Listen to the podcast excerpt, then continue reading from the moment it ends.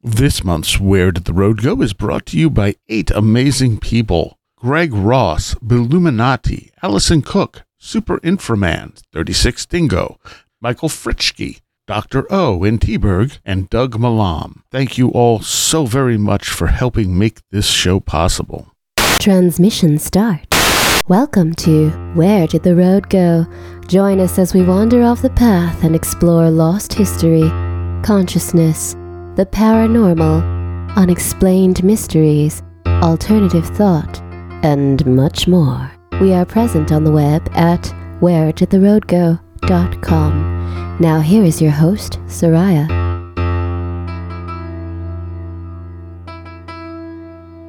Welcome to this edition of Where Did the Road Go? And tonight, it's been far too long, but the Snake Brothers are back. Russ Howdy. and, Russ and glad to be Kyle. back. Russ and Kyle, otherwise known as Snake One and Two. Snake one reporting in. Snake two here. And I, yeah, man, it's been it's been a long time. It's it's great to be back on the show. I think we we were discussing this before we started recording. I think the last time we talked was when I came on your show with Marty, Yeah, that's right. and I I don't know when that was, but it was a while ago. Yep. Was this year, I back in the feed to find out. Yeah. What And- episode is this for you? Do you are you even tracking your numbers anymore? I, I've never know? tracked my numbers. I always do it by date. Oh. Remember, I came from radio, so I didn't, you know, like numbering them didn't make sense. Just putting a date on them made sense, an air date, you know. Ah, ah, okay. Well, in my in my Where Did the Road Go Patreon feed, it says there's 1,000 something posts. oh yeah, So yeah. that's quite a quite a number.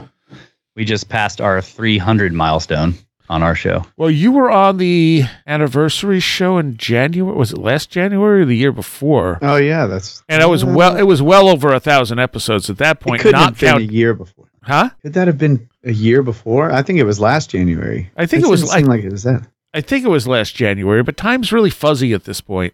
I don't true. I don't think it was this most recent January. I think it was the one No? before that. Yeah. My God. Yeah, it's been a long time. yeah, because I remember Seriah telling me he was like he was like I'm having somebody else on, but you guys were on last time. Ah, yeah. how dare you? Yeah. Well, I think so. Okay, so this would have been the tenth anniversary. So I had I had Josh and Red Pill on Yeah, that's right. because yeah, that's right. you know they've they, they've been a part of the show since near the beginning, so that made sense. Yes. Uh, and I had you guys on for the ninth anniversary. So yeah, it was two years ago. Yeah. And uh, I forget what the point of that was. Oh, so at that point you had you had asked me how many episodes I did, and I didn't know. So while we were doing it, I pulled up my my folders that have all the files in it and counted them, not counting the Patreons, Mm. and there were over a thousand at that point. yeah. Wow. That's amazing. And sometimes you publish two a week, Yeah. sometimes just one. Yeah. Yeah. it varies. Yeah. Yeah. And there's usually Patreon content for every show, and that goes. And I think I started doing the Patreon in like 2015 or so, Yeah. when Patreon was new. Right. Because people, so you started doing your Patreon content a year before we actually started our show, I think. Mm, okay. And yeah, because I think we started in 2016. And now it just feels like you've always done it, doesn't it? It does. Yeah. It's uh it's it's like completely a part of our lives. Yeah. And Yeah. has vastly changed our entire lives. Yep. It's crazy. Yeah. I mean, I, I could say the music show did that to me at one point, but I think this did it even more. Yeah. Well, I mean the the number of people you talk to, the the ideas that get passed around, but for us also it's like it's the travel. Like suddenly Yeah. we're going to these places with whole groups of people who are interested in it in the same way that we are. Spending 2 weeks in Egypt, you know, uh which is like a kind of like top of the bucket list dream that you just wonder if you're ever going to get to do and then suddenly we're doing it on a regular basis uh in the most awesome way possible. Right. like you know, go podcasting. That's all I can say. Crazy. yeah. Yeah, and unfortunately, podcasting is now being filled out by uh, you know commercial entities and AI and things like that, which just muddy the waters and and make good content harder to find.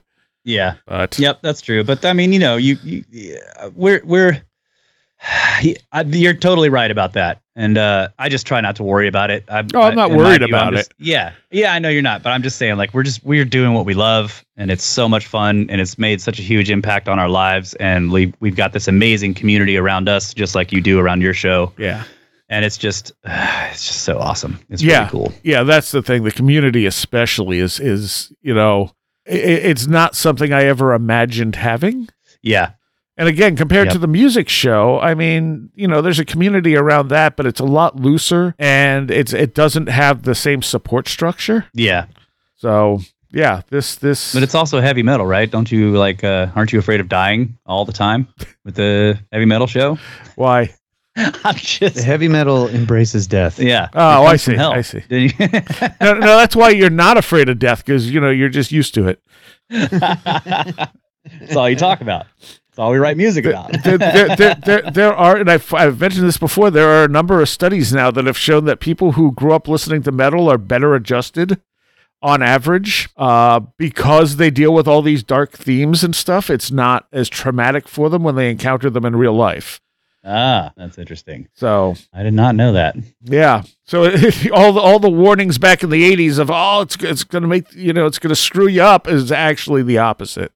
Yeah, It's I'm like- just it's try- like I'm just trying therapy. to troll you with some stereotypes here. Yeah, oh, I know. I know. You're not letting me do it. That's fine. because I because I think it's hilarious that you know you have these these psychological studies that are like, huh, heavy music actually seems to be good for people. It's like really so getting out your aggressions and uh, you know connecting with with negative emotions isn't actually necessarily a bad thing.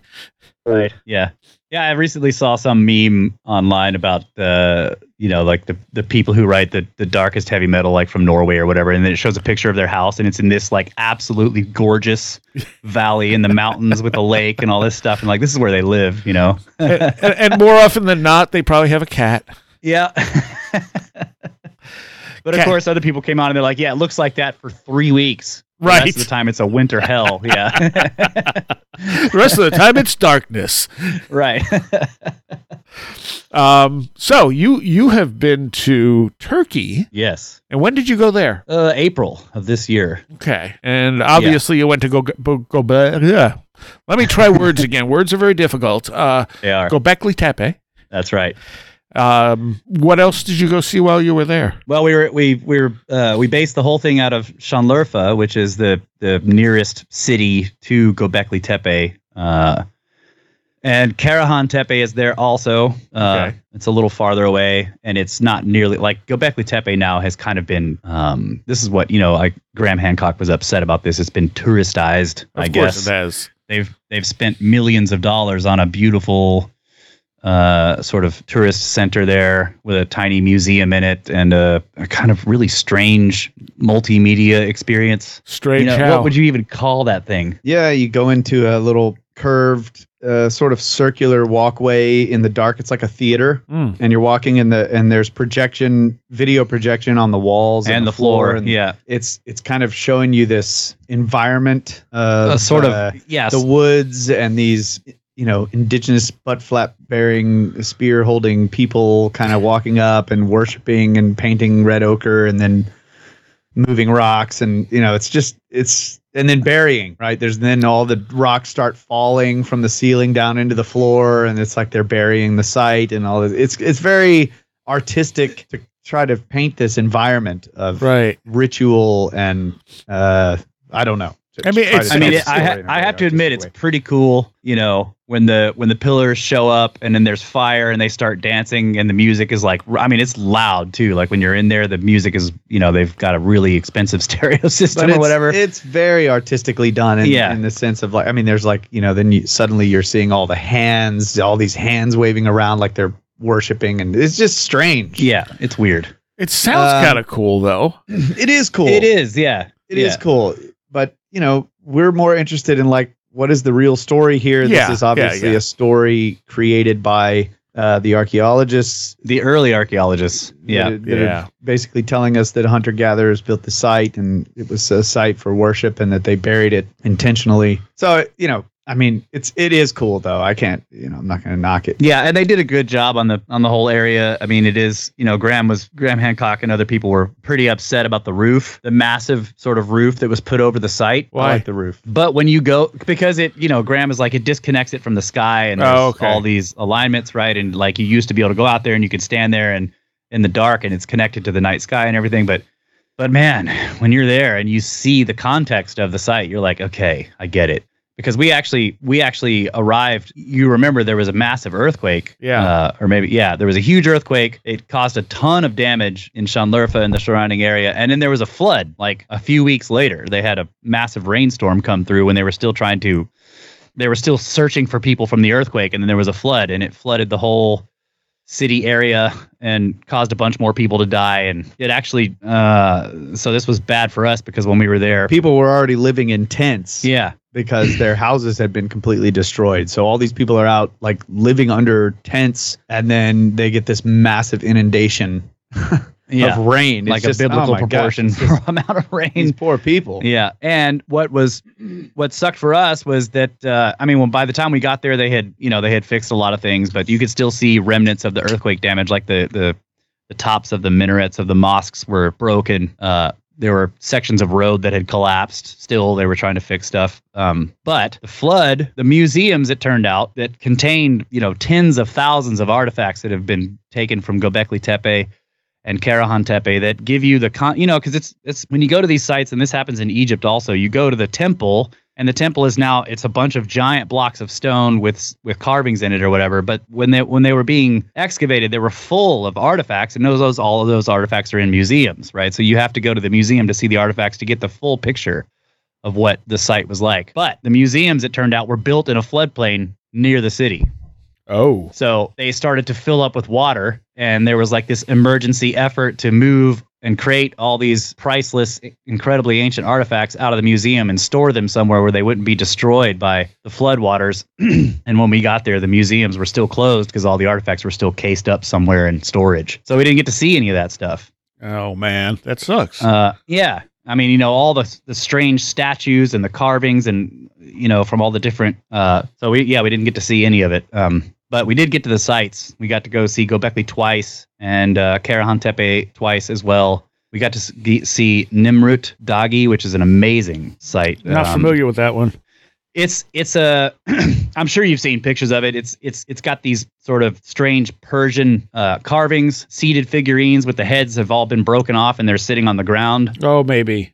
Yeah, and it's all it's way up at the top of one of the highest mountains in the mountain range there. Like you have to do this crazy. It was a Giant bird heads, giant people heads. yeah, and the people are wearing pointed hats. Yeah. okay. Phrygian caps. Yeah, Phrygian caps. Um, but the most interesting thing about it is not the statues, but the fact that the statues are actually sort of, relatively speaking, these tiny artifacts that so, that are in place around this enormous pile of of artificial gravel that actually makes up the entire mountaintop. Man-made pile of. It's a man-made pile of gravel, and it is absolutely monstrous, right? It's huge, and it's clear that it it's it's covering something. Something It's- is underneath. It's there. pyramid size. Yeah. It's just massive. Huh. And we have no idea what's under it. No, I mean they just tell you like, well, it's the tomb of this guy who made these statues. It's a it's a classic, you know, standard sort of assumption story. But the thing is, is that this pile of gravel is actually the most perfect uh, conception of like how to hide something because you can't dig into it without the rest the whatever's above collapsing down. You'd have to remove all the gravel basically to to get to or whatever's some way shore it up. Yeah. As you're, as you're digging in, it, it it would just collapse.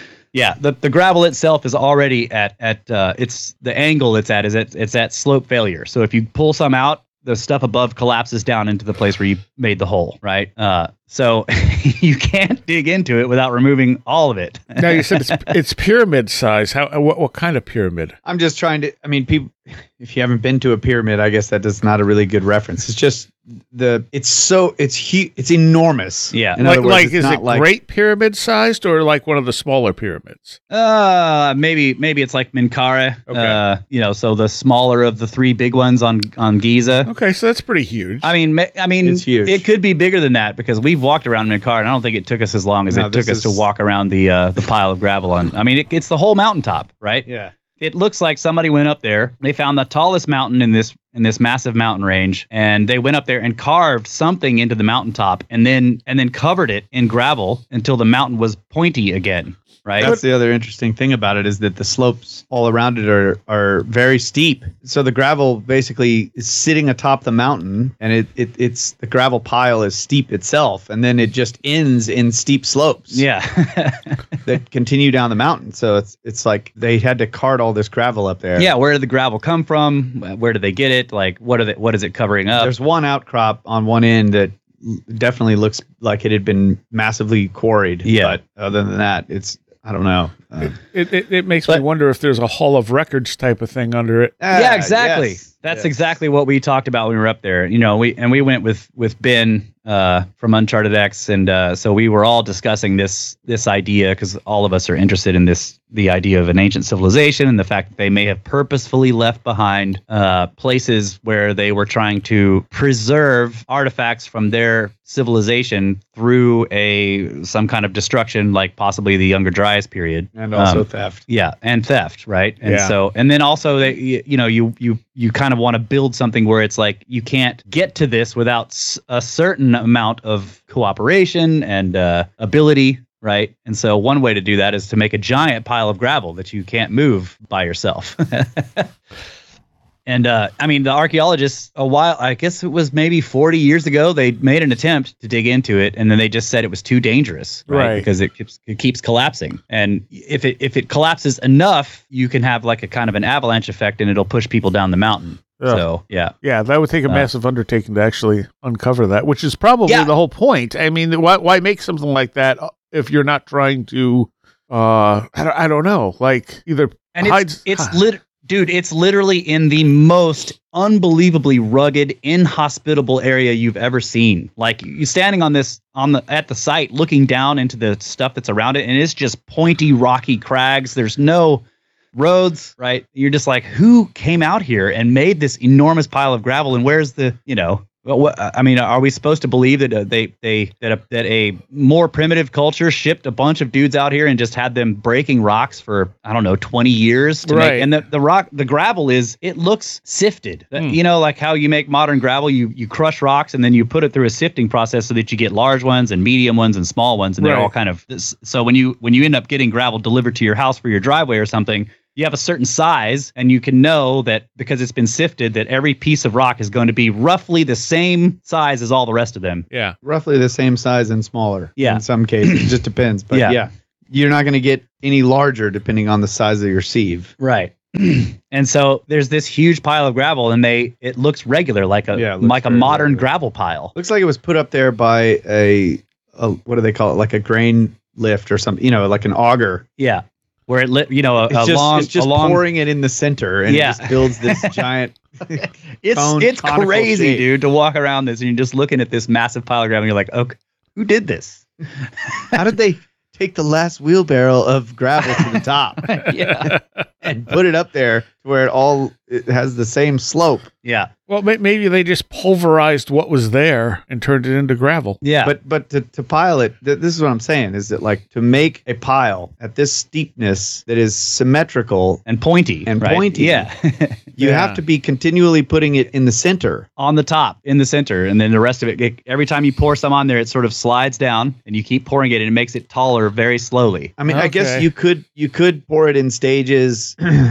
Uh, with, with a flat, like sort of truncated top, but at some point you, you have to build scaffolding to Yeah. get it up there because it's so high. yeah, Yeah. it's way to up get the gravel to the top, you would have to have scaffolding around it to to transport the gravel to the top of it to continue building this thing up, and then to make a point. It's just, I mean, this is it's not simple. yeah it's not a trivial task Uh, Huh. uh, completely aside from actually manufacturing the gravel itself, just piling it up in the way that it is is is is a very difficult job without machines. You know, the same thing, the same issue that we have with a lot of these ancient sites, where you're just like, how did they do this? Yeah, uh, if it was done by hand. And like, you know, you kind of get this story like, okay, the donkeys and you know, you sling the, the two bags of gravel over the donkey's back and then the donkey walks up the pile and then you pour the bags out and you're just like, well, no, you can't do that uh, forever because it's too steep, you know? So it's just, it is an interesting site. And like, it was crazy to be able to stand there at the base of this and just like, and you know, because they've done some scans and they have found that there's at least three voids inside this pile of gravel somewhere that no one has ever accessed since they were made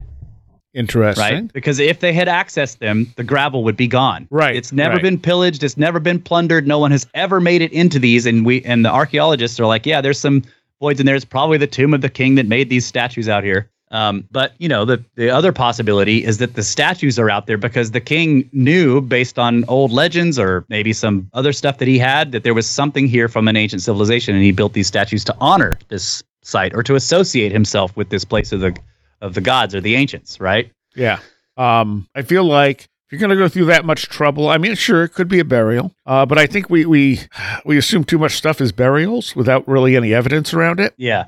And it's like this is the type of thing you either do because you want this information hidden until someone advanced enough can uncover it, or Yeah. you want it hidden forever because it's like the real Necronomicon or something. And it- Yeah. yes. Yeah. there is a there's a podcast I listened to, an audio fiction podcast. I think it was called Derelict. Um, and the concept they had was that there was this this giant door they found on the ocean floor, Mm. It's like millions of years old, and they're trying to open the door, and the door turns out to be a prison, and that's why it was like in this totally inaccessible area on the planet, and it was put there before there was like you know any major life on the planet. Uh, also a prison for something off from off world. Yes, yeah, I don't want to give away too much if anyone wants to listen to it, but I mean. What is it called? I'll listen to it. derelict. Derelict. Okay. And actually, that's not even the derelict story. It starts off with an episode uh, where they find this thing in space, but then they didn't do anything. It was weird. They didn't do anything with it for a long time. Mm. And then finally, they came, and then instead of doing derelict, they did. Uh, I forget what it's called. Hang on. It's under the derelict. They did the Fathom is the one that is about under Okay. the thing under the water, but it's under the derelict podcast. So it's like the prequel to the to the podcast they still haven't done. Ah.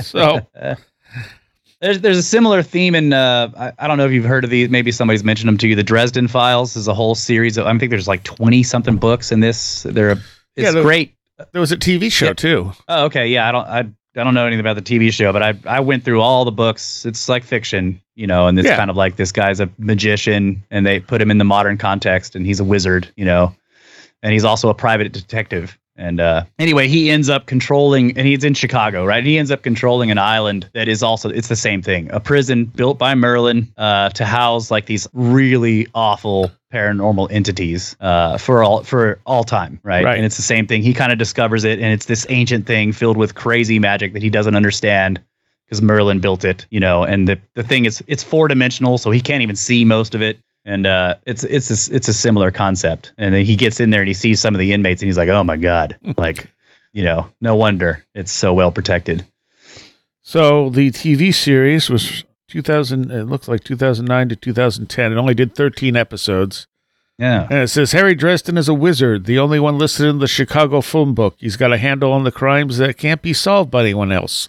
Paranormal, no problem. Dresden deals in all matters of supernatural threats. Yeah, yeah, yeah, and he's and he's hilarious too because he's you know he, he he gets phone calls from people like, "Are you for real?" Right. He's like, "Yeah, yeah." I, I like I said, I watched the TV series and I remember enjoying it. 2007 to 2008. That's what it was on. oh well, the, I I if you know, I mean, I know you're a reader, so you would love the books. I mean, I Okay. abs- I just I devoured them one after the other because they were so great. So um, Man, there's tons of high ratings on the show too. Has a 7.6 out of 10 on IMDb. wow, But yeah, yeah, I the mean books the are really good. the idea that they could have uh you know buried something that they don't want anyone to get to. Yeah. Did you want to show? I mean, I know you're not recording video, but Kyle can at least show you some pictures that we got here, so you can see Well, what we're talking about. Does Skype allow you to show pictures? Yeah, you can send a picture through Skype. Yeah, I was gonna send a picture, but I was looking at this video that it's like I just need to take a screenshot of it. So I'll get I'll get it to you. Yeah.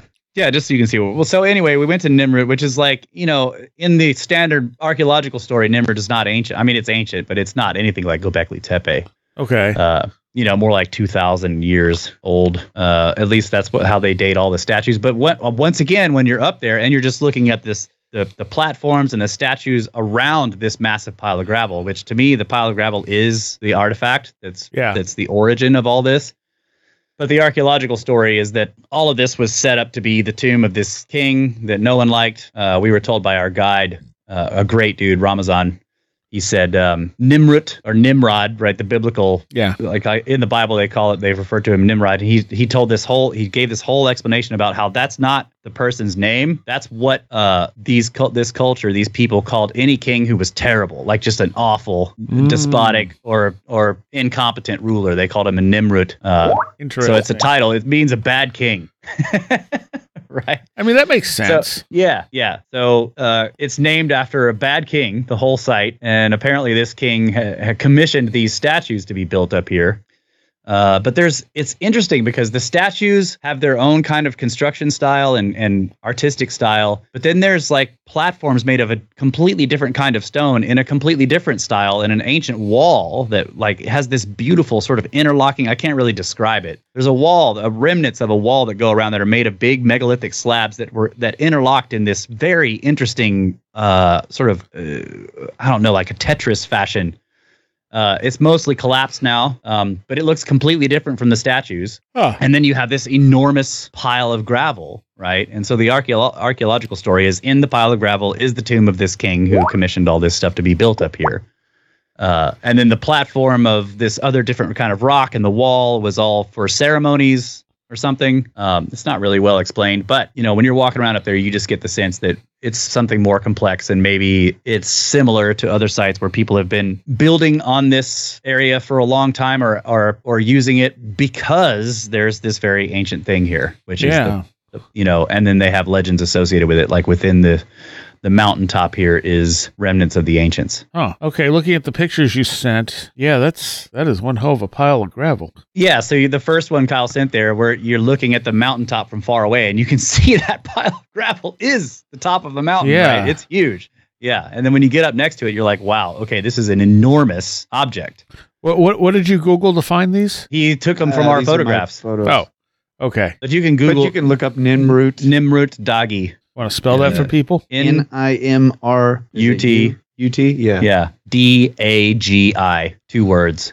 I, I'm not sure. I actually have heard of this before. Yeah, it's it's been a it's been a site of interest to me for a long time because of the same thing. Because I looked at the pictures and I'm and everybody's focusing on these uh these like sort of Phoenician statues, and I'm like, but what about this massive pile of obviously artificial pile of gravel in the background? with voids in it. That's that's the important thing. Like if they scanned Yeah. it and it was solid, We it'd be like, Yeah, okay, the scan scan Nimrut project. Yeah, you know, like drill drill down, go down the mountain, drill it way into the side of the mountain underneath this thing. Put the Oh, you want the muon detectors put the muon detector into the drill hole and leave it there, and let's see what kind of voids are underneath this this thing. And so they they clearly spent uh, quite a bit of money uh, working on this site too. There's a big welcome center. Actually, it was interesting because the place was closed uh, to the public when we, we were able to get in because our our guide down there is is well connected. Mm. Um, but you know, it was it basically had been the road leading up to it was covered in snow, like so no one could Oh. get there. Uh, and then they finally it, it warmed up a little bit and the and the snow melted and so the road opened up, but it still wasn't open to the public. But he allowed it. He got us in. But the the whole welcome center with whatever artifacts and everything in that museum were was closed. So we just got to walk around the site. Um, but it is it was interesting to see this in the context of Göbekli Tepe and you know especially when you're thinking along the lines of mm, like what is Göbekli and Karahan Tepe really Yeah, this is a place where very like the most ancient stone builders. are yeah known, the most ain't no known. yeah the most ancient known megalithic stone builders were operating in this area and then there's this huge pile of gravel and in the also mountains. you know on a massive scale. Yeah. Like this is not like Göbekli Tepe is not a it's not a one-off. Yeah, there are numerous sites of, with the same artistic design the same type of megalithic circles same high relief carvings uh, all all around Şanlıurfa in the in the what are called the Germush mountain ranges this the stone hills uh, the the Taş Tepeler is what they Yeah, call the stone hills. the stone- it's like all hills. these barren uh, limestone eroded limestone hills. And there's just these places where it's green because there's a huge mound there. And in, underneath these mounds are these giant buried stone circles. And there's a bunch of them Yeah, we were told when we were there that uh, somewhere between 40 and 80 additional sites aside from Göbekli Tepe. And I'm not talking about other circles in Göbekli Tepe, but actual other additional mounds that would be an entire other Göbekli Tepe site have been discovered. and Just- i've heard they're just not excavated. yeah i've heard that there's 12 but then you know our our guide was saying there may be 40 and even some people say 80 Yeah. So it's just it's it's totally unknown. And this this the, the thing about this is this area it's been studied for a long time, but obviously it's it's the Fertile Crescent. It's this whole. There's a lot of other sites that are many many miles away that are connected in in the type of art. So it's it's not really known how vast the may we call it a civilization that was constructing these sites like Göbekli Tepe. We don't know how big it is. We don't know how far reaching it is because these these mounds have been uh, just previously thought of as like uh, burial sites or or uh, a pile of cemeteries midden. or Yeah. midden midden mounds. There wasn't ever no one ever thought that they were megalithic sites. So now that the that it's kind of okay, wow, there's something amazing here. Like people are looking to see more, and of course the resources to do these massive digs are not are not always there to just go, but they're sort of just kind of looking around and saying, okay, there's a bunch of these. Yeah. So it's going to be decades At before any, at least before any real understanding of the of the vastness of this artistic style, these stone circles, and the timeline. Because now, you know, with Karahan Tepe, which is uh, nearby, you know, relatively close to Göbekli Tepe. I can't remember how far. You can, exactly, yeah, you but- can. I think they were talking about uh, you can walk. Is it? Is that where you can hike from there to the? other We to- could hike from from uh, Karahan to uh, what's the site with the multiple temples? Oh, Um, oh, I can't remember. Anyway, I'll we'll think of it in a minute. Yeah. But uh, yeah, these sites they're all in the same context. They're like very close to the same context. They're they're up in these hills. There are there is one that's down in the valley um, that's been excavated, but these T pillars are showing up everywhere. Yeah, Basically, they're the, the T pillars that are you know famously of Göbekli Tepe are in all these sites. Not Nimrut, but it's just looking at this in the context. And Nimrut was quite a drive. That was a pretty Yeah. good haul that we took. yeah. It was basically an all-day trip. yeah. But Yeah. but that's my point here is to, is looking at this in the context of this this whole region having a, a civilization that's big enough to create these gigantic sites like Göbekli Tepe, which only maybe twenty percent of it has been excavated at this point. It's huge. The place is like a, a thousand feet across. The the mound on top of this hill at Göbekli Tepe is like a thousand feet across. Yeah, and and that's the other thing that I think you were kind of getting to is that similar to Nimrut, the Göbekli Tepe originally was a pile of gravel on top of a of a stone yeah, hill. basically, there's a pile of midden. Yeah, it just was. It's midden instead of just gravel, so it has grass and stuff growing on. it. It's actually fertile uh, Okay. because it's it's a big pile of ancient trash. It's got animal bones and all kinds of stuff in it, ashes, right? So it was green, and it is green, and it's like they have apple orchards up there because Uh, olives. olives. Sorry, um, now, where is this? this is at Göbekli Tepe. Okay, that's what I thought. Göbekli Tepe, yeah, Göbekli Tepe is is an enormous midden mound. The, the the the pillars themselves, the circular enclosures, are under this mound. This is Yeah. you know. well, yeah, they- because didn't a farmer find it because he hit it with his uh, tractor or whatever? yeah. well, this is, I mean, yeah, in a way. I mean, these places have been farmed for a long time. Yeah. Because they are, they're, it's like suddenly there's all this fertile soil at the top of a mountain. yeah. Yeah. Where everywhere else, it's almost the bare bedrock Yeah. with like grasses in the little crevices of the rocks. Yeah, it's crazy how barren it is out there. We It's- we just happened to be there after and the whole area got an enormous amount of rain, so it was beautiful and green and there were flowers. But our guy was like, "Dude, most of the time it's dry and everything is brown or yellow." You know, but we were out there. All the pictures look gorgeous, but it's it's which is which was great because it gives you the contrast to see the depth like the- you can see this mound The- you can see the midden mound of Göbekli Tepe from a distance because it's so green on Yeah. uh, wh- where everything around it has all these white patches because it's just bedrock wreck, sticking it's out just rock. sticking Gotcha. out. but this Gotcha. mound is literally uh well it's it's it's like 15 meters deep and 300 some- meters across. You know, places it's a so what is massive, massive mound. Yeah, so, So- almost 50 feet deep of, of, of dirt that it has been placed there by humans. Occupation. So, so this, Their is, occupation layers. so this is the thing. Why bury them? So this is the thing. Like It I, is, they, yeah. they, the burial, uh, it became pretty obvious that this was, to me, uh, first of all, the mound itself is not necessarily intentional. This is a fine line. The the burial is a natural process of occupation, right? So when humans come and stay at a place, they're bringing resources, they're bringing foods, they're bringing uh, materials, dirt, rocks, whatever they're doing. They're gardening. I don't know what Animals they're doing. are there. Yeah, they got Animals, dung. manure, yeah, human waste and slowly over time over thousands of years in many cases like in the in in midden mounds here in texas for example you could find a midden mound that's 10 feet deep that consists of artifacts that span the like 12,000 years. So this this mound in its deepest parts are is 50 feet deep and these are occupation layers of the same type. It's like all of these flint chips from them working flint uh they're they're working basalt into grinding stones they're building fires they're uh, you know the fires are cracking the the limestone cobbles. Those are strewn about everywhere. So it's it, there's like Russ said, there's animal bones from cooking. There's um, they were grinding grains. There's all kinds of activity going on here over a long period of time, and it builds up this giant mound. The context of the megaliths, however, is what what confuses the whole thing. Yeah, because they're at the bottom of the mound. The megaliths are attached to the bedrock yeah.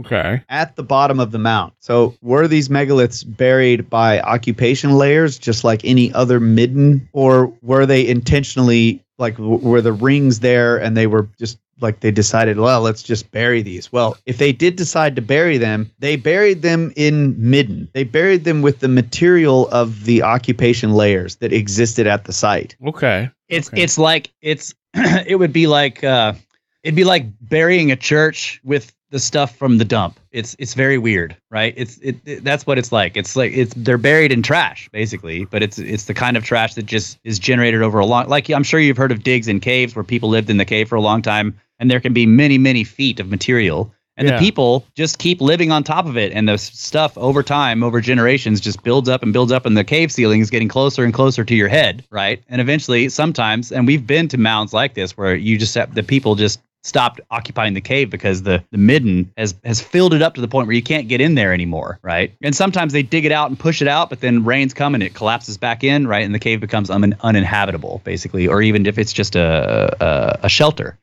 right? A rock shelter. It's just the midden builds up to the point where you can't use it anymore unless you dig it out of there.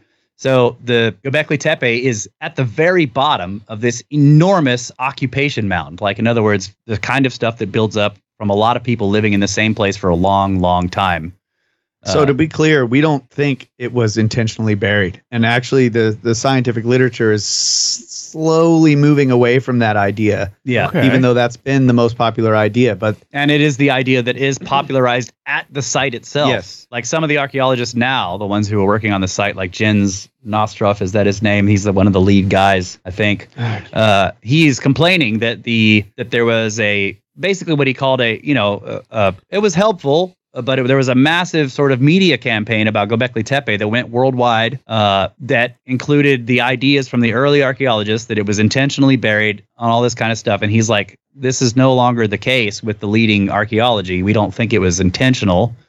That it looks more like uh, collapses of this midden mound that slid in and filled in these enclosures. now, but, But this- that that raises other questions, right? It's weird, like because now you're now you're imagining somebody is building up midden around the mounds to the point to where it's going to collapse in Yeah. because midden doesn't just show up you don't you don't manufacture it it it requires you know you can't build it in other words it just it's the result of thousands of years of occupation Yeah. so so and, and it's clear because of the fact that the the megaliths are at the bottom of it that those probably i mean the most likely scenario there is that the megaliths themselves predate the midden Right. Well, there's okay, so there's multiple lines of evidence here. One is that the midden itself, the dirt and the rocks and the gravel and everything that the that that the megalithic pillars have been buried in has been uh, has been dated based on the artifacts at the very bottom of the midden. Right. Yeah. Right. So you can go to the very bottom of the midden, and there's flint artifacts that are the same styles and types of flint artifacts, what they lithics, stone artifacts that they have found all over the Levant, the Fertile Crescent, yeah the there's whole a area. huge region of this same yeah, where style where hunter gatherers uh, that were in that massive region for thousands of years made those lithics at this time range, and that Mhm. time range takes you back to this, you know, roughly twelve thousand years ago, and that's at the bottom of the midden. But there's the possibility that somebody could have come and excavated the midden down all the way to the bedrock, and then built Göbekli Tepe right. built these giant megaliths, right? Well, megaliths are not the only structures there. There are other structures that are made of simple cobblestone walls that that they, they sort of st- they're beautifully done, but they're not carved stone. They're not megalithic. They're sort of, you know, you think bowling ball size and and maybe some boulders like some slightly Yeah, I'm sh- larger rocks. you, you I'm sure you've seen like like natural or not natural, but like farmer rock walls there they in look New like York. that. Yeah, they look like that. rock walls, beautifully built, square, flat surfaces, but the rocks themselves are cobbles that are very different shapes, every one.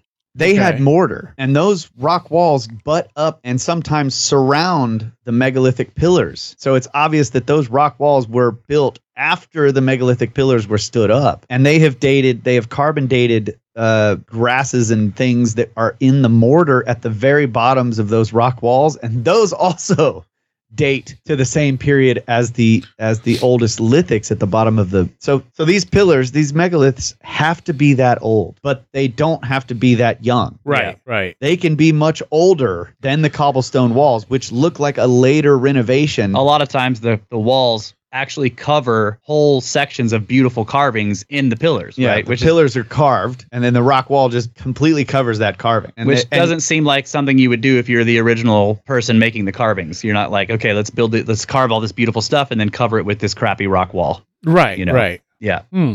So then, so then you you have to rule out the possibility that somebody just came and excavated this midden mound, which was 50 feet deep, which took thousands of years to accumulate, and then built Gobekli Tepe and, and those rock walls. Maybe that happened, but it had to have happened 12,000 years ago, roughly.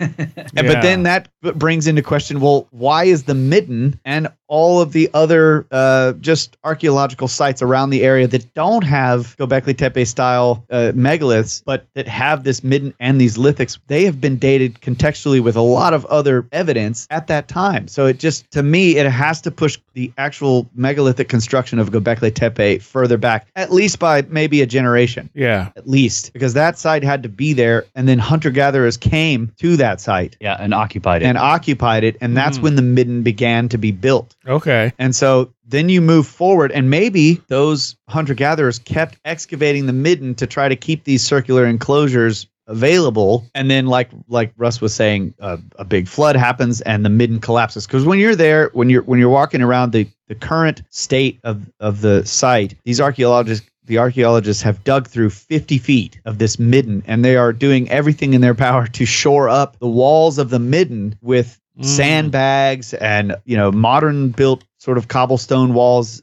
Yeah. Yeah. and then we got there right after a flood and you could see Big streams of stuff from streams the of midden mi- material that have been poured into the site from all of that rain so it's it's constantly trying to rebury these sites Yeah. so I, That's interesting. I I do not think the place was ritually buried. There is other evidence that kind of led the initial archaeologists to believe that they were ritually buried. Um, part of that is that the midden within the circular enclosures was that, that their stratigraphy was inverted. Yeah. So like oh. the youngest uh, flint points were at the bottom and the older flint points were at the top. Like, but you can imagine that would happen If there's a collapse. Yeah. the Yeah. wall collapsed. Now they've dug in other places. There's another uh, enclosure that they've dug at in uh, Gobekli Tepe where they have found evidence of a previous excavation of the circular enclosure, and they they found like a stairway or a That's ramp enclosure H. in yeah. the midden mound like a, a previous ramp that had been buried okay so like somebody had come there and excavated this this circular enclosure thousands of years ago and had a ramp in the midden to get down into the enclosure And there's a weird thing with uh, enclosure C, which is,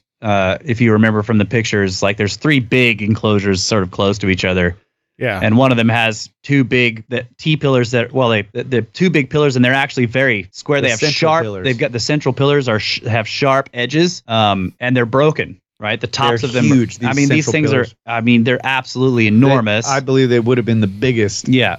And of- the, of but the the, site so but the far. tops of them are crumbled and the pieces are all lying around them. Uh, and there's evidence that like six thousand years ago, somebody came and specifically targeted. They dug a pit straight down to those two central pillars and broke them on purpose. Uh, uh, uh, at least that's what they say that the pillars were destroyed on purpose like yeah, they call it, a iconoclasty or something. yeah iconoclastic action so Yeah. uh, iconoclasm meaning like the purposeful destruction of symbolism or yeah. yeah, artifacts of of another culture. So somebody came and dug down and shattered the tops of these pillars on purpose. Six thousand years after they were buried. So we are not the first civilization to discover this site. Yeah. Like it, it, it's obvious that. Well, it sounds like someone knew it was thousands of years there. in the past. Yeah. Yeah, and I, I just love this idea that like somebody in the past may have heard legends of this, you know, like massive ancient site built by the gods that was located in these mountains, whatever, and they go out there and they find it and they dig down, maybe looking for treasure or whatever. Yeah, something like that. I don't know. It's just, there is a marker. Um, there's so when you come when you first come up to Gobekli Tepe, the site itself, when you you get up to the area where you kind of get out of the bus that they bring you in, you're still you can see this massive roof uh, where the site itself is protected.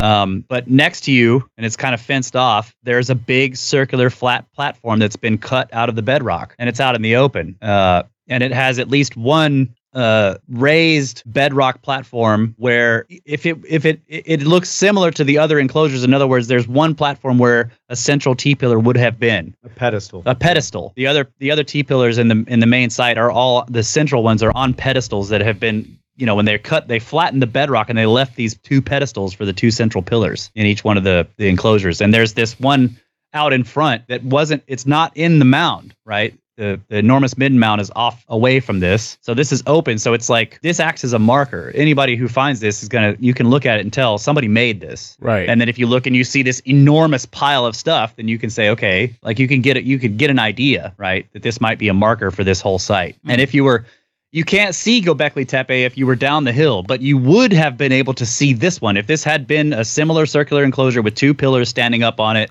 and a circular pillars around it. It's at the edge of the cliff of the main of the main hill where the whole site is, so you could see it from other hills or down in the valley. Right, right. So it's like a it- the archaeologists call it like a test. yeah. site. They're like, oh, they were testing it and they screwed it up. I just I know. We're just I like, come can't- on, man. but that is that is one of the things that sort of for me the mind blowing thing to to kind of describe a little more about this. These pillars, like we said, are are they're set on the bedrock. Now you're on the peak of a hill, and these hills are you know heavily eroded limestone hills. And so, in order to build a circular enclosure, first they had to flatten and level, make a level surface like you would pour a slab. But they had to cut it out of the bedrock of the hill to make this flat level surface out of the bedrock. So they did that first. And they didn't just make it flat and level, they actually depressed it into the bedrock so that there was sort of like a curb all the way around the circular enclosure that stepped up. So you had you actually step if you're going into the enclosure, you step down like Into off of off of a yeah. curb Yeah. into this big circular enclosure, which might have filled with water and looked beautiful, reflecting the Yeah. pillars themselves. The central pillars are on a raised uh, a raised pedestal. Again, this is bedrock, not they didn't set rocks there. It's not like they set stones to raise it up. This is literally carved out of the bedrock. And the curbs themselves of these raised pedestals were carved in high relief Yeah. in some cases with like beautiful birds. And then they cut a slot, a socket into the center of, of these two pedestals in the middle of the circle And slid the T pillar where the T pillar literally slid in it to it like a key. it's wild. It's just incredible. So this is not a simple like, hey, let's drag this rock and Yeah, yeah. stand it up somewhere. Yeah. Well, aren't they somewhat like um like very finely carved and, and, and thinner rock than we see other places? Yes. Yeah, and they're except for the ones in enclosure C, the central pillars there, which are like they're very square uh, and have very sharp edges, like I was saying. Uh, the the like for example, the T pillars of the most famous, enclo- the one you see with the two really tall, thin ones. Yeah. When you're actually walking around those, you see that they're actually not. They're also not uh, completely straight. They have this interesting wavy It's a beautiful. it's, It's, just, there's uh, it's it's hard to describe but they're not like perfectly flat and straight they've actually got this kind of organic yes, it's like an feel. organic look. Uh, there Yeah. was there, there, some of them look like mushrooms. yep Growing up out of the out of the bedrock. yeah You know, because they'll have this s curve and then the top of the t pillar is the the top of the mushroom you know like and it's a then little stem. angled. It's not perfectly flat and straight. It's like Yeah. it's beautifully not symmetrical. yeah It's just got it's it's wonderful the way they did this. It, and yet some of the high relief carvings, like there's one with a cat figurine, just just sticking off of there, probably like it's eight inches or ten yeah. inches. This beautiful sculpture that's sticking out off the edge of the pillar, and and to do that, you would have had to have left a large mass of material on the main megalith when you cut it cut it out. Like knowing, like okay, we're gonna actually carve this into a, a you know an actual sculpture of something. Right. So it's just it's incredible the the work that they did. I know a lot of people focus on you know Pillar 43, the Vulture Stone. This is the one that is connected to um, you know Martin Sweatman uh, famously connected it to the the, the zodiac. Yeah. the zodiacal constellations and the alignment of the sort of solar disk and all that. It's that's very interesting. But some of these other features with these, I mean, just massive high relief carvings uh, show the workmanship, the, the the skill, and the planning that must have taken place. And now they're finding even further planning that the because what was initially thought was that the um, that they would build one enclosure and then they partied there for you know hundred years or something and then they're like okay this enclosure has served its time let's bury it and now let's let's build another one and Right. another one and another they would do this over and over and now there there are other uh, scientists looking into the possibility and and showing evidence that there was actually a master plan. Yeah. they are the, the the circular enclosures are so close to forming a uh, equilateral triangle from center to center that it seems uh, incredibly unlikely that this was just random like let's build a circular enclosure here after that was buried and and and then the next one that like it looks like there was a master plan for this whole thing and of course we haven't seen the whole thing we've only seen 20% Yeah. of this one site Yeah. And there's a uh, there's a kind of stylistic uh, continuity across the whole site that implies the same builders, right? That it's, it's it, that it's not like a, a succession of things. It, it was like a simple. It was a single effort. Um, but yeah, the, the the geometry was very interesting because they were the, the that paper. These guys were suggesting that to even plan this out and to build it in this way, where there's they're basically making a triangle out of these uh, circular enclosures that are are not actual perfect circles. They're they're more like ellipses yeah. that they were saying like okay so this requires math and also implies a uh, a kind of blueprint in other words you can't just do this um you can't do this like ad hoc Right, or impromptu you have to draw something somewhere and then you have to have the ability to take your drawing and scale it up to fit the size of the building right Which is- surveying yeah. So which this requires surveying, it requires math. It also implies a uh, the ability to construct a model that is scalable, uh, even if the model is just a drawing. Right. This is how we do modern buildings today. We have big, we have whole sheaves of drawings, and the drawings are using a specific measurement system that can be scaled upwards. Mhm. And so you can look at this and say, I know that if I take my ruler and measure one inch here. That that means 15 feet in the real world when I make the building or something like that, yeah right? so you Gives have to a have a system of measurement Yeah, uh, and that and this would be the earliest known evidence of that kind of thing if it's true. So And- some and very did- interesting work is being done on this. Something like that did not appear from nowhere. Right. So It yeah, it's not like some you know. I mean, I guess you could come up. You could you could imagine some one-off genius, yeah, maybe. you know, who's just like, okay, I have all these ideas. First, I need a measurement system. Uh, and then I'm going to draw a model, and then we're going to build this. We're going to replicate this thing, and then he can he can talk his entire tribe into doing it with him. But where do you get this the carving skills from? yeah, yeah. you know uh, this is obviously when you're looking at the the relief carvings on these like set aside the ability to cut out the megaliths and move them and stand them up and all that and the construction and everything and then just look at the the sculpture and you can see that this is generational knowledge that that, that this Yeah. isn't somebody doing this for the first time Right, exactly. We just don't have the stuff that came before yet. right right If if it still exists. Uh, we got to take a quick break. We'll be right back. all right All right, mid show break here. Um, the contact info. Everything is at wheredidtheroadgo.com. You can become a patron. It's only $3 a month. You get extra content every week, plus some extra special stuff thrown in. And uh, if you want to send us a story for a listener story episode, listener stories episode, it's uh, stories at wheredidtheroadgo.com or just go to the website, look at the contact link. It has the mailing address, it has all the different emails, it has all the social media stuff, our what used to be Twitter or now X, uh, Facebook page, Facebook group, our um, Discord, everything's up there. Where did the road go.com. All right, now a, a recommendation for this week. And my recommendation is a couple of books. And uh, I listened to the first one of these on the way down to Albatwitch, and uh, or at least some of it. It's 11 hours. It took me about nine to drive it. So uh, yeah, futuristic violence and fancy suits. Uh, the first Zoey Ashe novel by David Wong, who also wrote uh, John Dies at the End, the four books of that. Uh, if you like John Dies at the End, you'll almost certainly like these. They have the same mixture of humor, wit, um, cleverness, uh, just everything that, that's there. It's just uh, a completely different story. It doesn't have the paranormal aspects that John Dies at the End does. It's more of a futuristic, um, dystopia, I guess, is a good way to put it. But I, I started the first book and I wasn't quite sure if I was going to get into it. And then I absolutely loved it. And I listened to the audiobooks. They were both really good. The other one is called Zoey Punches the Future in the Dick. Yes, that is the second book. And it's really funny to listen to the guy from Audible say that at the end, where he says, you know, you have listened, listen to an Audible uh, reading of Zoey Punches the Future in the Dick. Um, yeah, so it has that sort of humor to it. It's very brash at points, very clever, and very well written. Uh, and that's written, as I said, by David Wong, or uh, I forget what his uh, Jason Par- Pargin is his real name, which he's now starting to go under. Uh, so I think you can find it under both, and I highly recommend them. Like I said, if you like the John dies at the end stuff, you'll almost certainly like this.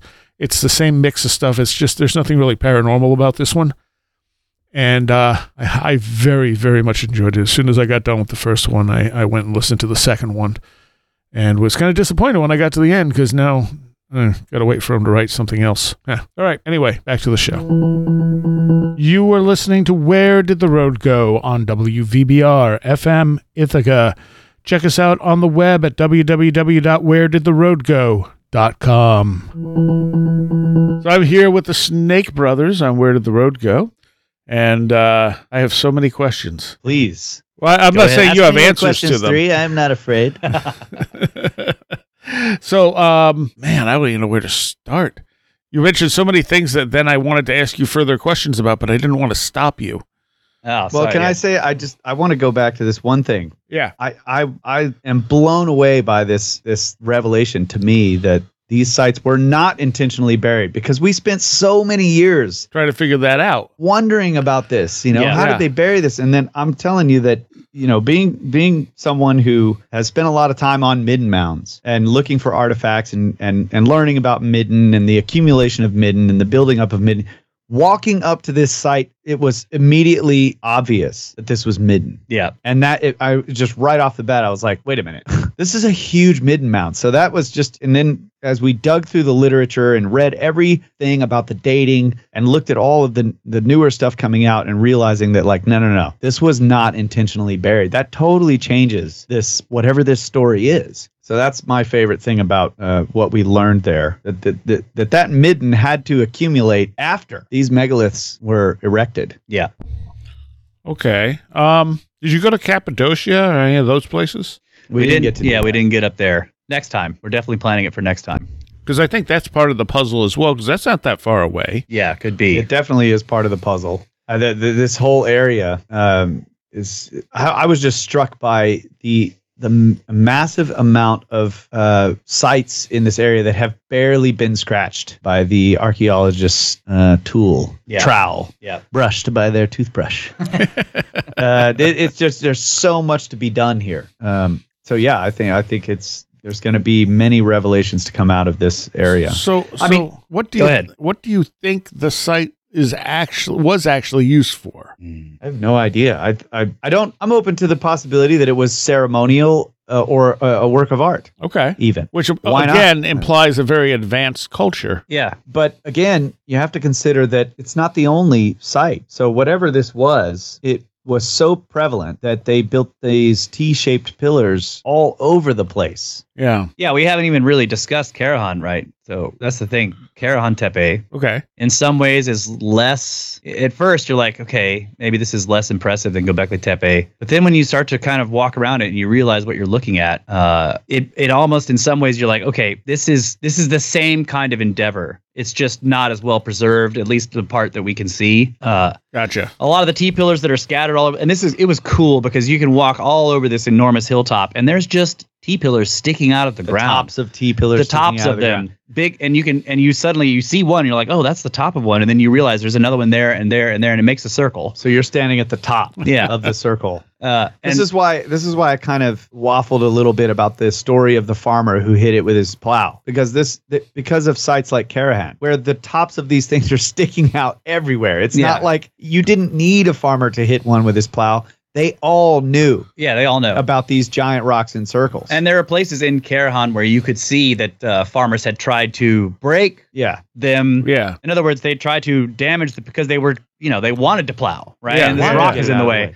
and they they chip at it and chip at it, and so you can see there's a T pillar here with the top of it that's been mauled by a by a pick or something. Um, but there, you know, the the farmer doesn't know that it's a tall megalith, or maybe he figures it out while he's chipping away at it. That it's not And just kinda- a boulder he you can move. see they were potholed around, like like in other words, people try to dig around yeah, to get down to the bottom of it so that they could pull it out. But of course, they went like four or five feet down. It's still going. yeah. It's like, nope. All right, abandon this idea. But the, the main part of Karahan that we can see right now is a huge circular flattened section in the bedrock. And the back, the, the one part of it has a whole set of like weird looking benches and T pillars that are actually cut out of the rock. There are pillars and a, and a bench and a curb and everything. And it's a big circle. And there's two, at least two. Probably a hundred feet across. Yeah, it's massive. And then there's two pillars that are laying in the middle of it that have been shattered into a bunch of pieces, but they they were massive. I mean, they were absolutely enormous, but they're just they're heavily eroded. They're not well preserved. If they had carvings, they're completely gone and they've at some point they either fell or were purposefully destroyed and they're broken into a bunch of pieces. So the archaeologists have kind of reconstructed them lying on the ground where you can see all the pieces, but the pillars were were gigantic. And we were told uh, that Karahan is roughly dated now 500 years older Yeah. than Göbekli Tepe. Interesting. Not surprising though. Right. And this is again the dating is based on the lithics and the you know Yeah. it isn't it, it's not something where you can actually date these platforms or the megaliths themselves. But they are, you know, I, uh, to credit to the archaeologists that are working on these. They are doing, they they are trying a lot of different dating methods. It's it's not. I mean, they're the yeah, they're fact not that they're not being lazy the fact that the stratigraphy of the of the midden is disturbed within these circles is what kind of prompted them to like let's get more creative with the how can we date this? And they tried many different methods and it's it's just they're they're doing a lot of good work um, yeah. trying to figure this out. But like we were saying before you know the, the and many of the papers we've read, they acknowledge, you know, somewhere in the paper that that this doesn't it doesn't put a, a start date on the megaliths yeah, themselves they they Right. have this sort of like it can't be any younger than, than this. this. Yeah. So so they're not acting like Egyptologists basically. No, they're no, not. not at Yeah. all. It's it seems a lot more open. Um, is that maybe because of the the difference in cultures? Because it seems like a lot of the, the the the hesitation to make things older in Egypt is that the the fear that it's taking it away from the Egyptian people. It could be, yeah, because I mean the dates they have already take is so far back that it takes it away from anyone who can conceivably lay claim to it, right? Right, Like whoever right. was building this is they the the the lithics that are being associated with the earliest dates, known as PPNA or pre-pottery Neolithic A, is a well-known and well-established uh, sort of lithic type that they have been associating with a you know a kind of hunter-gatherer kind of people that were in this area widespread uh, right at the beginning of the Holocene, so 12,000 years ago. Right. Um, so they're not connected to any current or modern or even like pre-modern culture, right?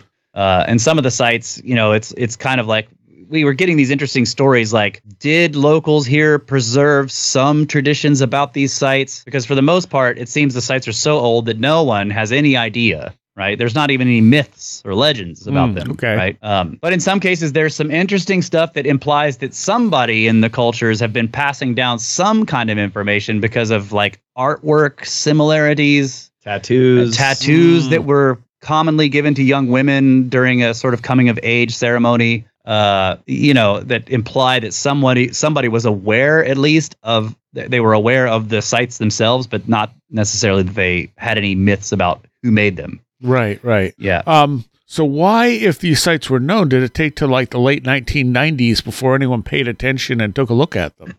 Well, again, a midden mound is not not like the most interesting thing to to archaeology, especially if they've dug in multiple midden mounds, right? Like so, so for example, if a team of archaeologists were were working on a site and they they found midden there and they dug to the bottom of the midden and they they categorized all the lithic types and they had kind of established this, and then one of them walked around on a mound like Göbekli Tepe and saw these lithics, they would say, "Oh yeah, this is this is PPNB." another PPNB site This or- is the you know this is the later you know hunter gatherers from PPNA, yeah. And and then if somebody dug down and found PPNA, a lithic, it's like it's sort of kind of you can kind of get an idea. It's like yeah, this is basically the same stuff that we've been digging in. they thought that the T pillars that were sticking up were like uh, intrusive burials. Yeah, Right, medi- they were tombstones. medieval tombs, medieval period tombstones that were intrusively put into the uh, the midden. So nobody was going to give stuff. you funding to go like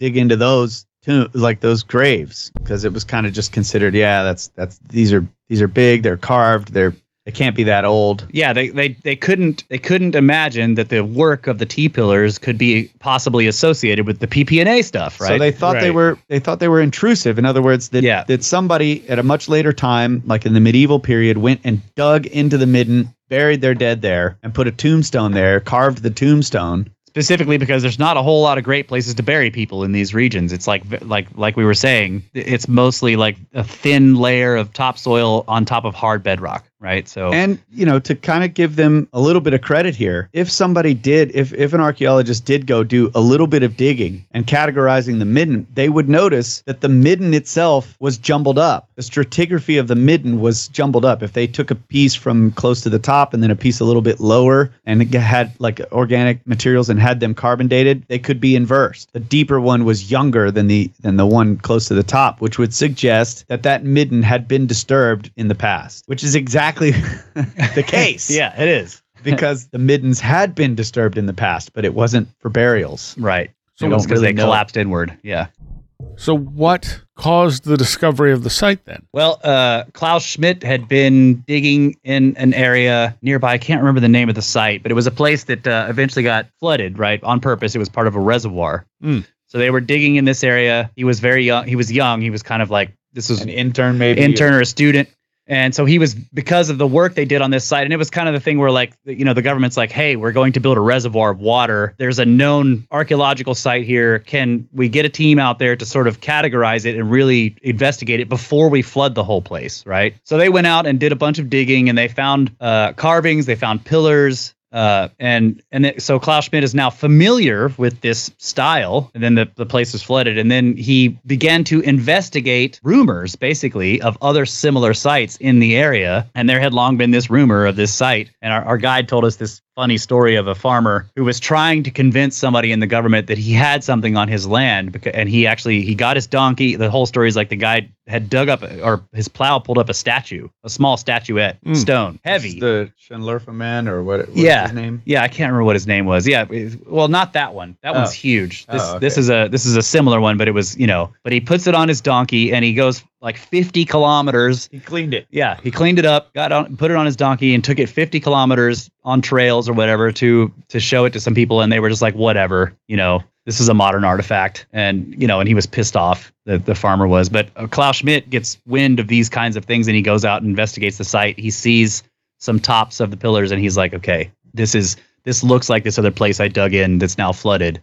And so he started working there. And uh, I think he's quoted somewhere as saying, like, once he had s- done an evaluation of the site, he realized, I'm going to spend the rest of my life here because it's a huge site. Yeah. And he did. He spent the rest of his life there. So did the site that went underwater was that also contemporary with Göbekli Tepe? I can't remember. I think it's supposed to be a little late. It's not as old, Okay. but it is old. You know, more like 9,000 years or something like that. Don't quote me on that. But uh, right, right. But it, it, had similar features, similar artwork, and it was, you know, it was uh, kind of a, at the time, an outlier. It was like, wow, this is way older than we expected. It has much better work than we expect for something this ancient. But, not yeah, a game he was changer. able to, he was, what? not a game changer. Uh, it was kind of a game changer. Oh, was Uh, it? Okay. Yeah, I mean, it was, it was, it was putting the kind, a kind of stonework and, and carving, you know, and, and pillar building that was not expected at the, at that l- very early date.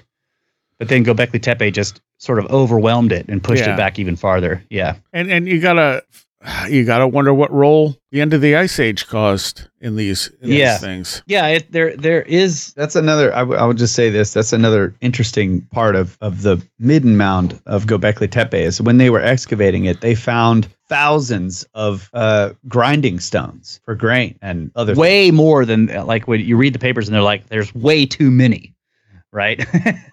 Seven thousand, I think, is what Yes. they said. Yeah, over seven thousand grinding stones. They're like this. You just th- this this so implies for a a, population, this is what this is what's cool. This is what I like about these these archaeologists. They they were like, wow, this is this is so many grinding stones. So we need to do uh, some research. How much can you grind? How much can one person grind Yeah. in one of these stones in a day? So they they made their own basalt, uh, you know, mortar and pestle type. There's sort of boat stone, and then your your grinding stone. I get some poor college grad. Yeah, and they give them these grains, and they just grind. They're like grind this all grind day. for eight hours. So somebody who's never hand ground stuff is grinding this stuff for eight hours in a day, and they produced enough ground grain to support like so many. You know, so they do the statistics, and they're like, okay, one person grinding eight hours in a day could support this many people. And so then when you figure it out to how mu- many grinding stones, they're like they are produced. They are mass producing food on a scale that is way more than the population that can be imagined from the size of this site. Yeah. So what is going on here? Like there, and this is another thing about the midden. They're finding like an immense amount of animal bones from feasting, from cooking, and all that. So this is kind of where a little bit of the narrative came from. Like this was a ceremonial site where they threw these massive feasts because they found so much. It, it's like a, it's like manufacturing Yeah. Right. giant production line up there, and it's, of course it's on the highest peak in that mountain range. Yeah, and there was there's also implication of uh, of of agriculture at least going on somewhere else that was being brought there because they did a, a very interesting study. I can't remember the term, but there are these little microscopic silicates that build up in plants uh, that are that basically the silicate is forms a little um, like a sheet of quartz or something in between the cell walls of the uh, individual cells of the plants. These you can't see them without a microscope but they have but you can look at them when there's no plant material left. You can look at these things in the soil. You know you take a sample of the soil you look at it under a microscope and you can kind of count them. And generally you'll see you can tell which ones came from the bottom of the plant the middle of the plant and the top of the plant because the cell shapes are different. And so the shapes of these little uh, pieces of silica are different based on the cells that they were uh, in Okay. between and here at Göbekli Tepe, they found a ton of this stuff, but only from the tops and the middles of plants, of, of, of grain plants, basically, implying, you know, there, there's no root stuff. Yeah, In other words, somebody had off. harvested a bunch of stuff and brought it there and processed it. Okay. Okay. Yeah. Huh. And then, of course, when you consider the landscape, when you're there, you're looking around, and it's like I said, the bedrock is exposed everywhere. But was it like that, you know, 14,000 years ago? So they they've done some studies, and there are uh, some suggestions that there may have been, uh, you know, a, a what did they what was the wording? It was like a, a slight cover of uh, dirt or soils or whatever over the tops of this. yeah. Like a thin cover. But there were there were So, rivers. yeah.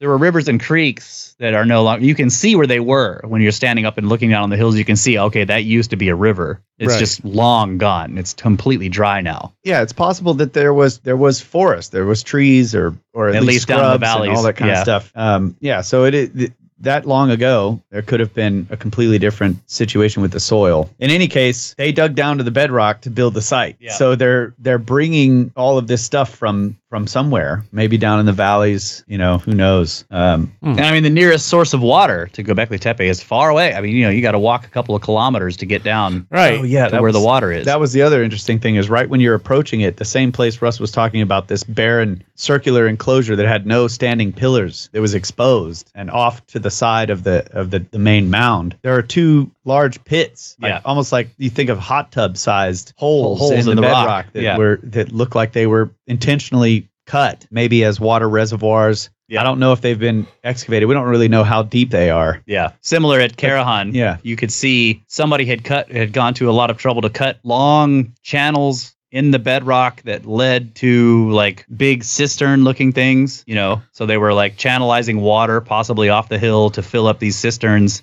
Uh, it- it's just Plus, the enclosures themselves definitely would have held water. Yeah, they would've. If it rained, those enclosures, at least the, the the cut portion of the bedrock would have just held water. yeah, three or four inches at least. Yeah, which would have been beautiful. yeah.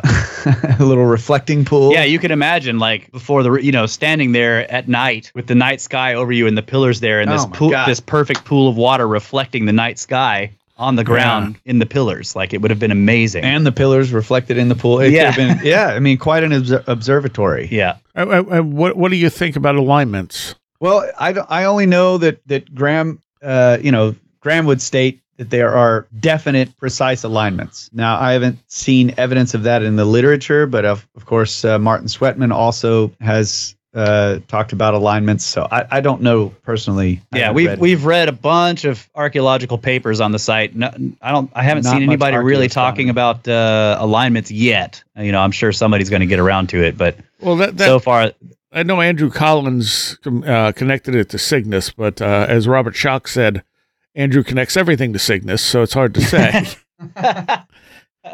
But I mean, so so this is part of Graham's, you know, uh, complaint about the cover over it. That you can't go up there at night and do archaeoastronomy because there's this huge tent, basically. This yeah, it's Was- a beautiful structure, but this it's this giant tent type thing over the top of it. So you couldn't stand there and and kind of look across pillars and see what might be rising on the equinox or yeah. And if there are alignments, it's going to be a complex one because everything's round, yeah, right? yeah. Uh, and it's And this is the other thing. It's been rebuilt. I Yeah. believe it's it it seems very obvious that rebuilding has been done. We had talked about these cobblestone walls earlier. In many cases, the cobblestone wall will be going along and then it it comes to a T pillar. The T pillar is actually broken in half, but Okay. still standing and it's actually standing on big being flat supported by big big flat rocks of cobbles and and maybe even other sections of other broken T pillars Yeah, that are built into the cobblestone wall and sort of the cobblestone wall goes around this top section of the T pillar to hold it and the top of that T pillar kind of matches the tops of the other T pillars so it, it, it seems clear it looks like ancient reconstruction. in very ancient Yeah. times possibly 12,000 years ago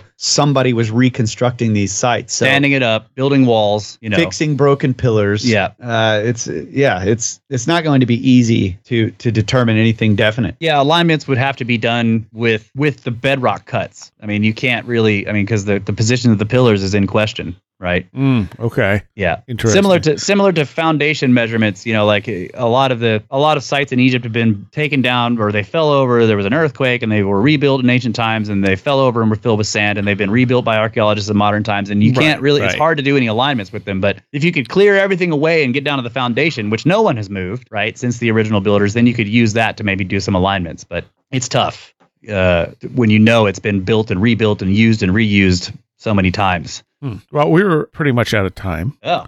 Um, but we, was that was cool. We can we can talk about Göbekli Göbekli Tepe all day. yeah, Yeah. yeah, that, that that's yeah. It felt like that just flew by. So we we can continue talking in a Patreon seg- segment. Sure, Um, for sure And uh, you guys are planning another tour to Turkey at some point. we are uh, no definite dates yet, but we're definitely going back and we're including the whole Cappadocia region. And I'm trying. Uh, I think this is going to happen to also because it's nearby. Also get out to the. Um, I can't remember what it's called, the Phrygian Valley, maybe where the cart ruts are near the Cappadocia stuff. Oh, There's a whole okay. bunch of cart ruts in Turkey that are way less well known than the ones in Malta that I really want to get. I want to walk around and But see. s- same type of thing though. Yeah, yeah, but I- possibly far better preserved. I already Okay. solved it. It's like when they wanted T pillars, they just cut them out of the bedrock in lines, in parallel lines. Yep, that was it. You got it. One other thing I'll say real quick before we go to the Patreon segment, just because I want your, you know, your regular listeners Yeah, to know this. yeah. Like we're told, we, we've we've talked all about these pillars and the beautiful bedrock flat cuts and how they left the pl- platforms for the tall T pillars and this amazing carving.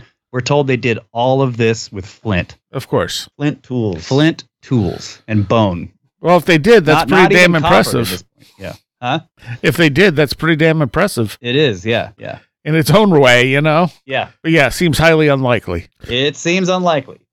So where where can people find you guys? And if they are, uh, where do you announce like the tours and stuff? Uh, we're doing the tours we do. We or we're we're doing most of them with Ben. Uh, we've really teamed up with Ben from Uncharted X. So if you're interested in the uh, like the Egypt stuff we're doing, a lot of times the details are all posted on his website unchartedx.com. But the people can find us. Brothers of the Serpent is the name of our podcast. We have a website brothersoftheserpent.com. We're on YouTube, Spotify, and anywhere else. If you want to watch videos, we got we're on YouTube. If you want to hear the podcast, like you if you know like if you're listening to Where Did the Road Go, we're on all the RSS feeds. So Yeah, and especially if you if you want to see more about this stuff we're talking about with Göbekli Tepe, we did a series. It's We did not a all series, yeah. not all in a row, but on YouTube we are showing videos and footage and photos of the stuff that we've found and tr- trying to to illustrate all of these points that we're making yeah, uh, with with the footage that we got. So you can find that on our YouTube channel. yeah.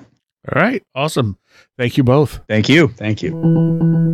Where Did the Road Go is brought to you by our Patreons.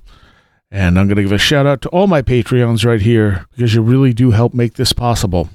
And a special shout out to those pledging $10 or more Greg Ross, Illuminati, Leanne Cherry, Matt in Delaware, Allison Cook, Super Inframan, 36 Dingo, Andrew Nichols, Matthew Sproul, Tim, Midnight Review presents Christine, a blue second gen MR2 drifting around a Japanese mountain, Patricia Guy Alex Whitcomb, American Rambler, Andrew Maines, Andrew Malone, Ann Witowski, Barbara Fisher, Beverly Williamson, Big Boy Limina, Bright Rectangle, Charles Davis, Charles in Florida, Land of the Crazy and Communicable, CJ, Greg Parmenter, Diane B., MTK, Eric Citron, Eric Todd, History and Coffee, J, J. Otto Bullet, Jack Huntington, James Lindsay, Jim and Sophie, John Mattingly, John Bracken, Carla Mahoney, Kevin, Kevin Schreck, Cool Kitty, Kristen L., Laser Printer Jam, Lauren McLean, Linda,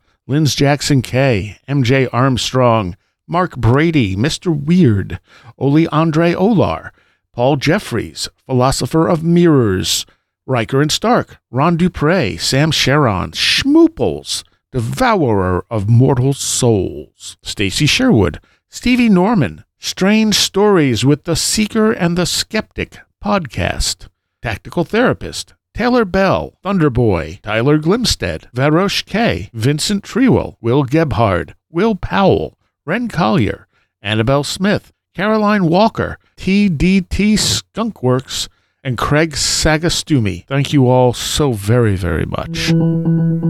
So there is a Patreon only segment where we continue this conversation and get into some other stuff as well. Uh, that'll be up for patrons. Uh, if you're hearing this in a non-patron fa- uh, feed, it's already up. So uh, go subscribe. It's only three dollars and you get a bunch of extra content every month. Every week, you get extra content for the most part. It's very rare. I don't put at least one thing up a week. All right. Um, man, I've, I've, I've lost track of who I've thanked uh, as far as new patrons go. So uh, I'm going to go by the list that has popped up in front of me, which is Jack Huntington, Ryan, and Schmooples, Devourer of Mortal Souls, who I feel like just uh, resubscribes every month. So I get to say that. And uh, that's kind of fun. Schmooples, Devourer of Mortal Souls. All right. I uh, hope everyone enjoys the extra content. I am working on some other stuff, um, show wise, uh, to put put up. I got some videos I'm working on, and some. Uh, we're going to do something with the documentary. I'm not sure exactly when. I gave out some copies at Alva Twitch, and uh, I'll be making those available two at some point. I know Chris is going to be entering it in some film festivals, so we may wait to make it publicly available to after that. I don't, I don't know. We're still kind of just playing around with it a little bit. So that will be coming soon as well. All right. Uh, so to uh, to take you out, we're going to hear something from $50 Dynasty, which is the Brothers of the Serpent. And uh, we're going to go with a song called Our Immortality. This comes off their Procession album. It is up for free if you Google $50 Dynasty or uh, follow the link on the website. I think it's just $50dynasty.com, but I'm not sure off the top of my head. So, uh, yeah, if you like this, it's it's a very, very well done piece of work here. So uh, enjoy, and I will and I will hopefully see you next time.